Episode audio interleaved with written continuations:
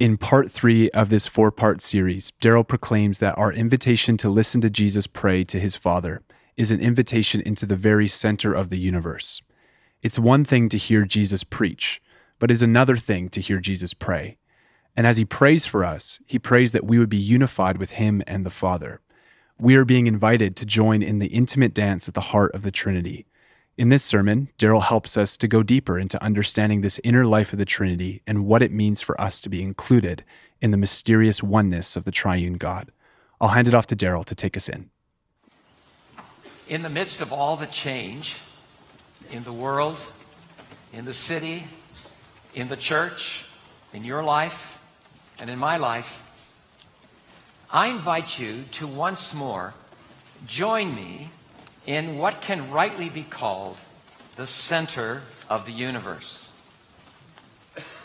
I invite you to join me in the place, or better yet, the space where we hear the voice that spoke the world into being pray. In the space where we hear the one who saves the world pray in the space where the eternal Son of God, now one with us in our flesh and blood, prays for us. I invite you to join me once more in the 17th chapter of the Gospel according to John. In this space where Jesus of Nazareth opens his heart in our hearing to the one he calls Father. It is one thing to listen to Jesus preach. It is another thing altogether to listen to Jesus pray. On this third round, this third reading of John 17, pay attention to the verb given, to the noun one, and to the preposition in. Kimo, would you come and read for us? And I invite you to stand.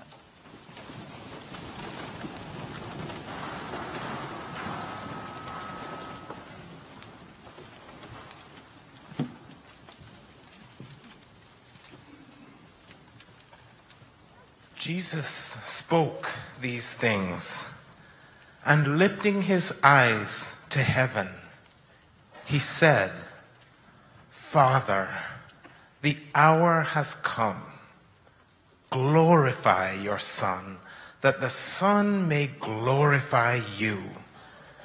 Even as you gave him authority over all flesh, that to all whom you have given him, he may give eternal life. This is eternal life, that they may know you the only true God, and Jesus Christ, whom you have sent. I glorified you on the earth, having accomplished the work you have given me to do. Now, Father, glorify me together with yourself, with the glory with which I had with you before the world was. I have manifested your name to the men whom you have given me out of the world. They were yours, and you gave them to me, and they have kept your word. Now they have come to know that everything you have given me is from you. For the words which you gave me, I have given to them. And they received them and truly understood that I came forth from you. And they believed that you sent me. I ask on their behalf. I do not ask on the behalf of the world, but of those whom you have given me for they are yours, and all things that are mine are yours, and yours are mine, and I have been glorified in them. I am no longer in the world, and yet they themselves are in the world. And I come to you. Holy Father, keep them in your name, the name which you have given me, that they may be one, even as we are. While I was with them, I was keeping them in your name, which you have given me, and I guarded them, and not one of them perished, but the son of perdition, so that the scripture would be fulfilled. But now I come to you, and these things I speak in the world, so that they may have my joy made full in themselves. I have given them your word, and the world has hated them, because they are not of the world, even as I am not of the world. I do not ask you to take them out of the world, but to keep them from the evil one.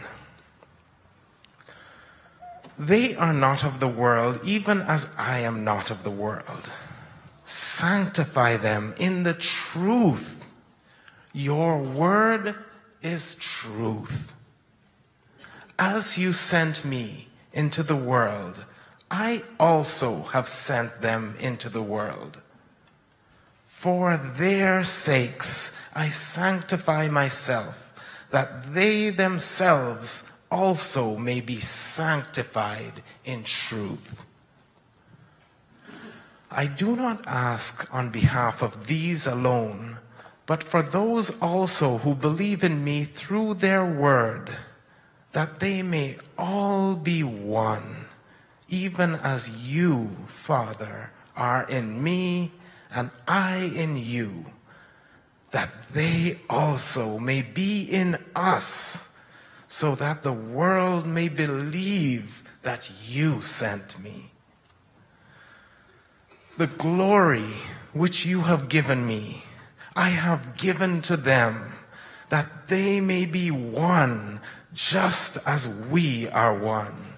I in them and you in me, that they may be perfected in unity, so that the world may know that you sent me and loved them, even as you have loved me. Father, I desire that they also, whom you have given me, be with me where I am, so that they may see my glory, which you have given me. For you loved me before the foundation of the world. O righteous Father, although the world has not known you, yet I have known you. And these have known that you have sent me, and I made your name known to them, and will make it known, so that the love with which you have loved me may be in them, and I in them the word of the Lord.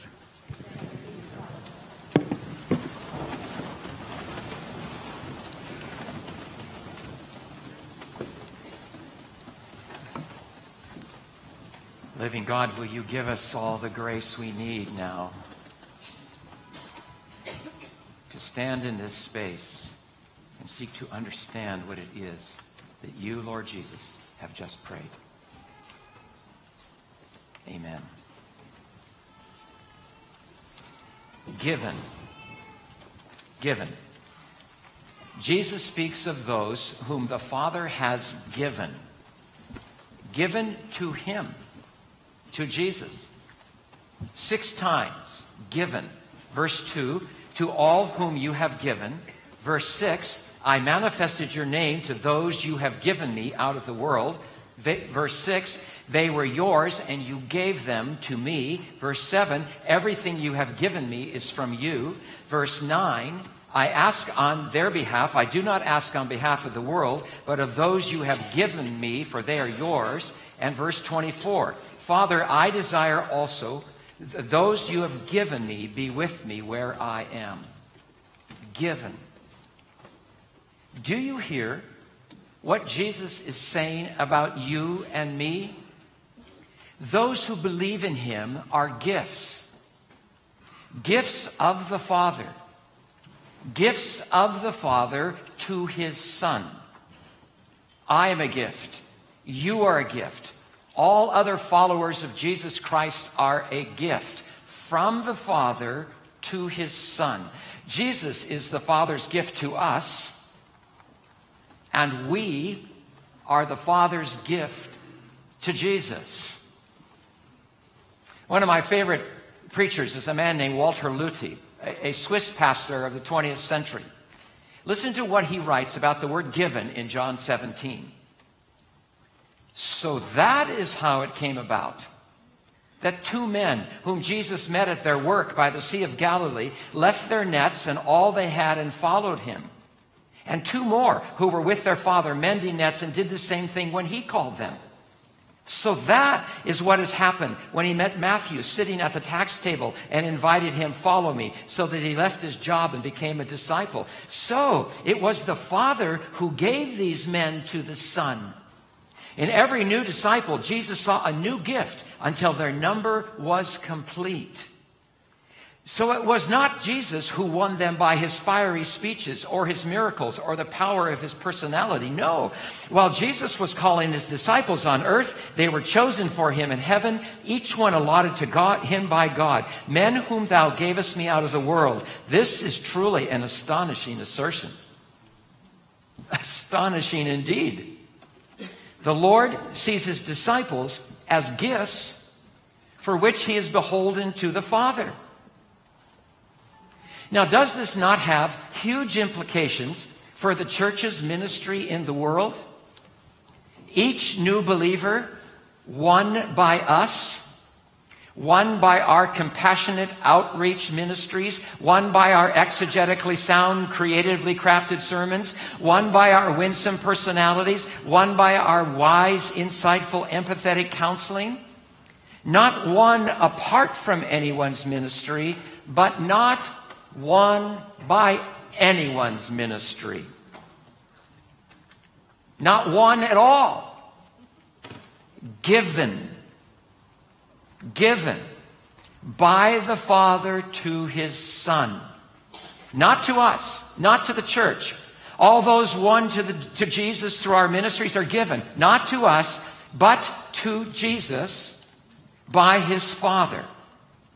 They are his an astonishing assertion, and he gives them to Jesus. An equally astonishing assertion. The Father has given you to his Son as students, as disciples. The Father has given you to his Son as citizens of his kingdom. The Father has given you to His Son as brothers and sisters, siblings in the family.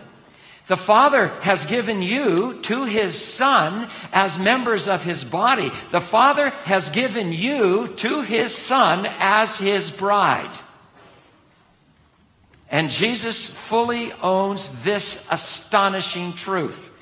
They were yours, Father, and you gave them to me. He honors you and me as gifts the Father gave him.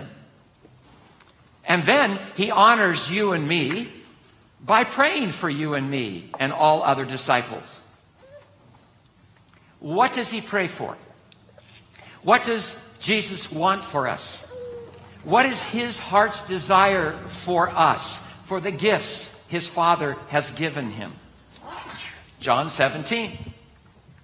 He wants to be glorified so that the Father is glorified. He wants us to know the one true God by knowing the one God sent and thus having eternal life. He wants us to be set apart by this God and for this God. He wants us to be kept in the Father's name. He wants us to be kept from the evil one's attempt to destroy our faith. He wants to be sanct- us to be sanctified in truth. He wants us to be brought into the fullness of His own joy. And, and, He wants us to be alive in the life and love of the Trinity. Really? Yes, really. He wants us to live in and be alive in the oneness of the triune God of love. Listen, put your head on Jesus' heart in this text and listen. Verse 21 that they all may be one. One, not uniform. Jesus is much too creative for uniformity, but one. Baptist, Methodist, Presbyterian, Anglican, Alliance, Pentecostal, Catholic, Orthodox, Emergent, one. INFJs, ENTPs, IETJs, one. Activists, contemplatives, prophetic types, administrative types, one.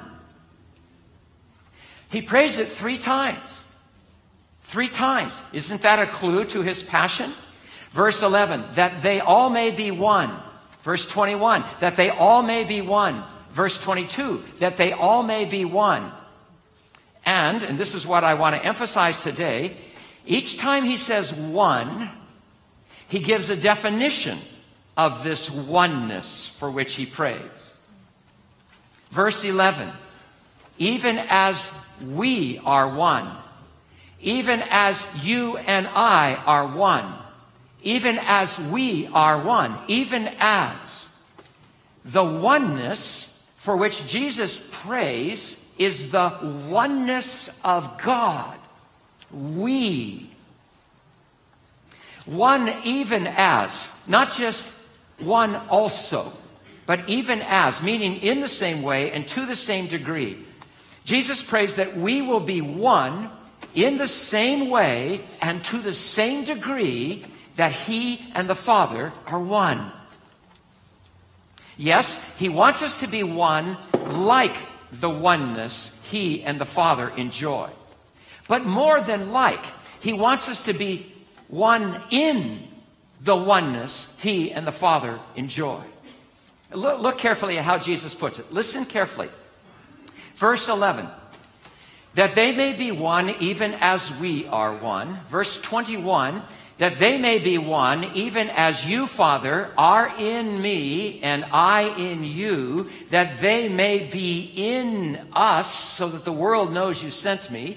And verse 22, that they may be one, even as we are one, I in them and you in me, that they may be perfected in unity. You heard the little preposition. You see it. In, in, in in the oneness of God. There is nothing in all the universe like the oneness of the Father and the Son. The Father in the Son, the Son in the Father, one because in. One because in. I will say it again. They are one because they are in. The Father in the Son, the Son in the Father, one because in. The oneness Jesus wants for the Father's gifts to him, for his disciples, for us, for his church, is not simply modeled on the oneness of God. The oneness Jesus wants for his disciples, for us, for his church, participates in the oneness of God. It is because disciples are called into the oneness of God that they become one and are one. In the latter decades of the 20th century, the worldwide church was caught up in Jesus' prayer for unity in this John 17 text. Many conferences were held all over the world to talk about how the church might grow into unity. And if my memory serves me right, the discussion turned on God's oneness, the oneness of the Trinity, as the paradigm for our oneness and thereby missed the wonder Jesus is praying. We are not called to become one like the Father and Son are one. We are called to join in the Father and the Son being one. To be in Jesus is to be in Jesus, being in the Father. To be in Jesus is to be in the Father, being in Jesus. One, because in. It's not so much that we are called to imitate Jesus as it is that we're called to participate in Jesus. And therefore, it's not so much that we are called to imitate the oneness of God, we are called to actually participate in the oneness of God. The oneness of God for which Jesus prays is the oneness of the life and love of the Trinity. We are one not only because of the life and love of the Trinity, we are one because we are in the life and love of the Trinity. In. One because in. I in you, Father. You in me. I in them. They in me. They in us. They in us. They in us. In. In him we live and move and have our very being, the Apostle Paul said to the philosophers at Mars Hills. Not just because of him we live and move and have our very being. Not just with him we live and move and have our very being. But in him, in him we live and move and have our very being. Linger here for a little while longer like the rest of your life. You may know that the theologians have a word for what Jesus is praying in John 17. It is, it's, it's a fancy word. It's the word perichoresis. Peri, around or surrounding. Hence, we have the word perimeter, around or surround. Choresis, interact or indwell. Perichoresis means to interact around, to indwell around. I mean, this stretches the mind. In, indwell around. Now, because this word choresis is related to the verb choreo, which means to dance as in a chorus, hence we have the word choreography, some suggest that this perichoresis means interacting as in a dance, moving toward, moving around, sometimes even moving through. Jesus is praying about a perichoresis, the likes of which we've never seen. Elizabeth Humphreys says that the perichoresis of which Jesus speaks is the most intimate of interactions. It is the most intimate of dances imaginable. Now, this word was coined by the fourth century theologian Gregory of Nazianzus. And he coined the term to help us understand the inner life of God. The inner life of God. He helped us to understand, coined the term to help us understand the way the persons of the Godhead relate to each other, the way the persons of the Godhead belong to each other. And, this word attempts to articulate the mystery that Father, Son, and Holy Spirit not only live in constant communion with one another, they actually live in one another. The Father, Son, and Holy Spirit not only embrace one another, they enter into one another, they penetrate one another, they permeate one another, they indwell one another. The Son eternally indwelling the Father, the Father eternally indwelling the Son, the Spirit eternally indwelling the Son and the Father. Back and forth in this great dance each of the persons of the Trinity never living alone apart from the others. Each person of the Trinity always giving himself to the others, always pouring out himself for and into the others. So the great German theologian Jurgen Moltmann could say, the divine persons exist not only in relationship to one another, they exist in one another. Now, actually, we witness and experience perichoresis of one sort of another all the time. For nothing exists on its own, right? No, nothing exists on its own. All things are in relationship with something. We live in a profoundly interconnected, intertwined universe. And this is the emphasis of a new book on the Trinity by a man named Peter Leithart. It's entitled Traces of the Trinity Signs of God in Creation and Human Experience. Uh, one um, commentator on this book says this will not be the last book on the Trinity, but it certainly is the first. it is so good. Traces of the Trinity, signs of God in creation and human experience. He points out, for instance, that in all kinds of ways, our bodies do not exist on their own. Right? We tend to think of our bodies as these separate units that kind of bounce up against other things, and we can exist on our own. We, we don't exist on our own. We are constantly taking in from outside ourselves. And unless the outside gets inside, the inside doesn't work. And much of what comes from the outside into the inside has to leave for the inside to work. Think oxygen.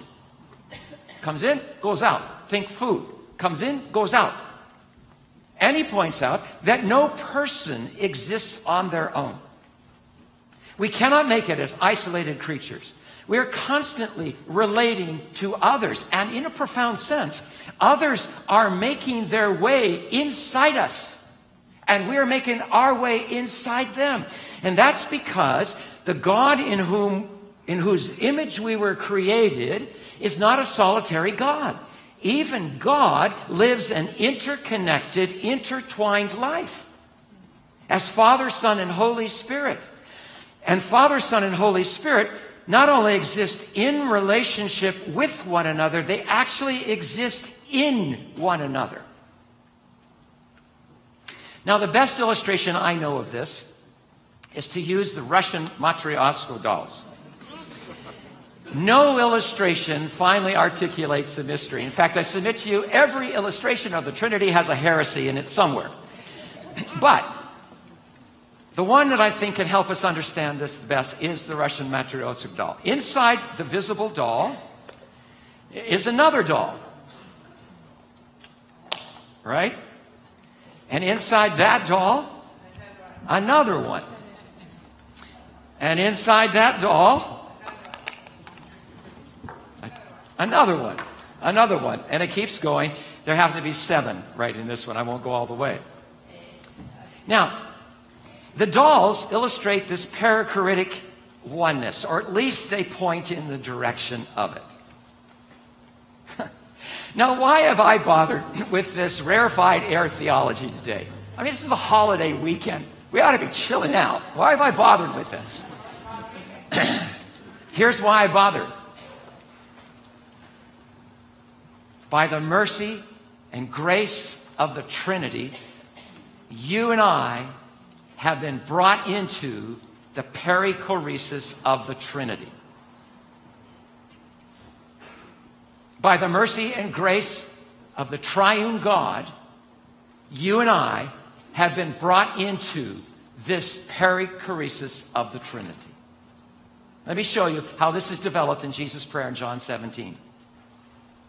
I believe that John, who records Jesus' prayer, believes in the divine perichoresis of the three persons of the Trinity. He never uses any word like it or even come close to it, but he believes in the reality. Spirit in the Son, Son in the Father, Father in the Son, Father in the Spirit, around it goes. But in Jesus' prayer, the perichoresis is not Father, Son, and Holy Spirit. As Jesus prays using this preposition in, we expect to hear Father, Son, and Holy Spirit. Instead, we hear Father, Son, disciples. Not Father in the Son, Son in the Spirit, Spirit in the Son, Son in the Father, but Father in the Son, sons in the disciples, disciples in the Son, Son in the Father, and disciples in the Father and the Son. Do you, do you see? Do you, do you hear? New Testament scholar David Crump sees and hears, and he observes that in John's gospel, the Spirit is never said to share in the mutual indwelling of Father and Son. The Spirit does. He does. He does. But it's never said that He does. And this is strange because divine union is at the heart of everything John writes. Yet, says Crump, in John's Gospel, Jesus is the one sent from the Father to lead his disciples into a provocative new terrain where the language of perichoretic union with the divine is more apropos of the believer than of the disciple. Listen to this. Disciples are said to enjoy the very relationship that the Spirit is not said to enjoy. The Spirit does enjoy it. He does, He does, He does, He does, He does, but it's not said so. Instead, what is said is that the disciples are given the place in the relationship between the Father and the Son where we expect to hear the Spirit has it.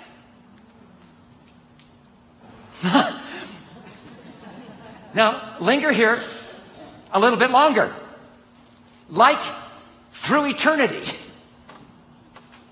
Nowhere in the Gospel of John is it said that the Father dwells in the Spirit and the Spirit dwells in the Father. Nowhere is it said the Son dwells in the Spirit, but the, and the Spirit dwells in the Son. The Spirit does. It does. He does. But it does not say, say so.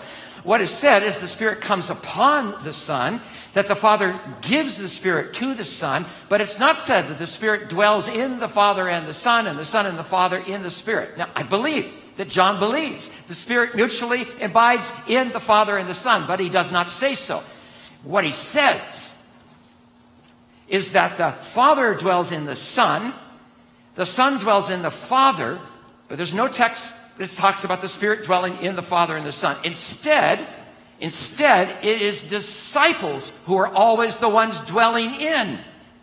In the Son, abide in me and I in you. And in the Father, because we are dwelling in the Son, who is indwelling the Father. The Father indwells disciples via his indwelling his Son, who indwells the disciples. Again, think Matryoshka dolls. David Crump again. Disciples and the Father are bound together through their mutual, simultaneous indwelling the one and only Son. And there's the line. Oh, if perichoresis is an appropriate description of the Son's interpenetration of the Father, then it is equally and amazingly descriptive of the disciples' interpenetration of the Son and the Father. That is the wonder of salvation. That is the mystery of salvation. Disciples' inclusion in the exchange of divine life and love. That is what Jesus wants.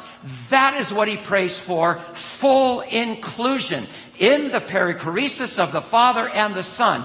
In this perichoretic inclusion, Jesus' heart's desire is that all who name his name will be one in the oneness of the mutual indwelling God. Disciples in Jesus, Jesus in the Father, the Father in disciples, Jesus in the disciples. Whoa!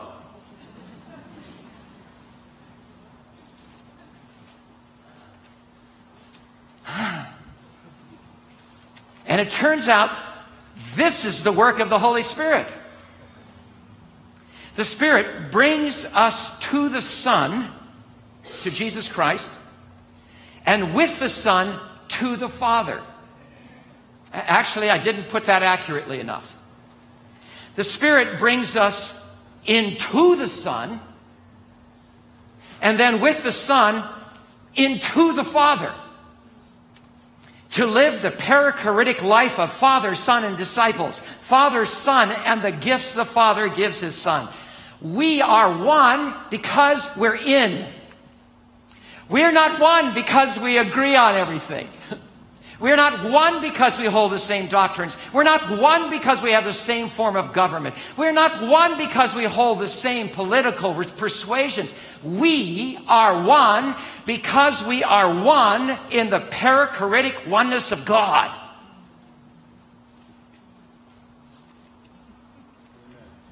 Which is why Jesus can then say in verse 22, a line that'll blow your mind.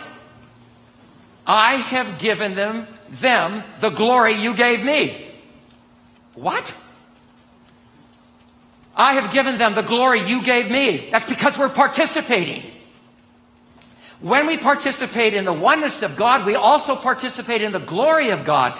This glory that's finally manifested in Jesus laying down his life for the world. He gives us that glory. We too get to live glory. We too get to experience the glory of giving our lives away for the life of the world. The glory of God as a human being made fully alive, said St. Irenaeus. I would restate it. The glory of God is a human being made fully alive in the glory of God. And this, says Jesus, is what will make the world believe that he is who he is. The world's going to see this emergence of a mutually glorifying society.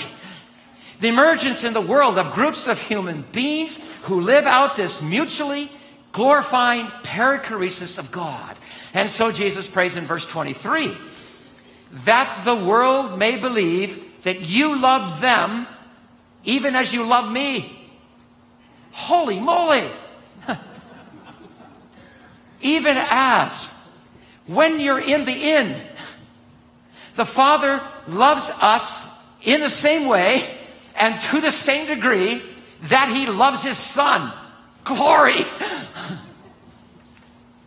and when the world sees disciples living in the oneness of God, the world will conclude that the Father sent His Son and that the Father loves disciples in the same way He loves the Son. And hopefully the world will want to come in and enter with disciples into the perichoretic life and love of the Trinity.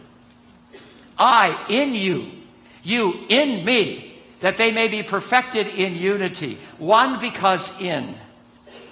Once you and I are in, we are one with everyone else who is in, no matter what else. the rest doesn't matter. Because we are one in the oneness of God. So, what does Jesus want? What does the Lord and Savior of the world want for his disciples? Father, I want you to keep them in my name. I want you to keep them from the evil one. I want you to sanctify them in the truth. I want you to give them the full measure of my joy. And I want them to participate in our oneness. Father, include them in the deep, interconnected, intertwined union we've shared from all eternity. I in you, you in me, they in me, I in them, and they in us. Oh, the Apostle John lived the rest of his life in the wonder of this astonishing truth. And towards the end of his life, he wrote that little letter we call First John. And in the opening lines, he declares the gospel. What was from the beginning, what we have heard, what we have seen with our eyes, what we have beheld and our hands handled concerning the word of life. The life was manifested. We've seen and bear witness and proclaim the eternal life which was with the Father and now manifested to us. What we have seen and heard, we proclaim also to you, that you also may have fellowship with us. And then listen. And our fellowship is with the Father and with his Son, Jesus Christ. And these things we write that our joy may be made complete. Did you hear, John? Amen. Our fellowship is not just with other human beings. We are not just fellowshipping with each other. Our fellowship is with the Father and with His Son. And so J.B. Phillips renders this so powerfully. We want you to be with us in this, in this fellowship with the Father and Jesus Christ, His Son. We must write and tell you about it because the more the fellowship extends, the greater the joy it brings to us who are already in it. At the center of the universe, the voice that spoke the universe into being prays. Father, I desire that they all be one, even as you are in me and I in you, that they may be in us. That is the purpose for which God made the world. And that is what the Savior prays participation in the fellowship of Father, Son, and Holy Spirit. Father, I want them to be in it with us. He prays for even more, which we'll listen to next Sunday. I leave you with the observation of Dallas Willard. It is being included in the eternal life of God that heals all wounds and allows us to stop demanding satisfaction. What really matters of a personal nature when once it is clear you are included.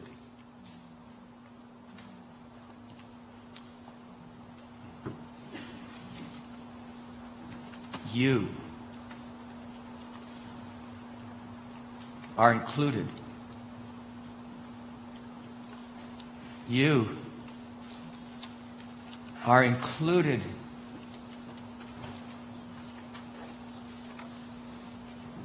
You are included.